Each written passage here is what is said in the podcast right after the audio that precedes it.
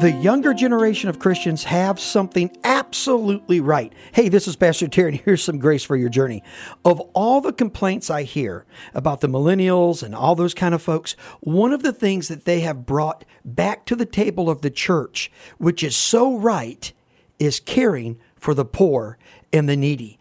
Millennials want to know that their giving matters, that their time matters, and the best way in their mind to know it matters is to help someone hands on right there. Well, you know, that's really biblical. Listen to what Proverbs says Open your mouth and judge rightly, but defend the rights of the poor and the needy.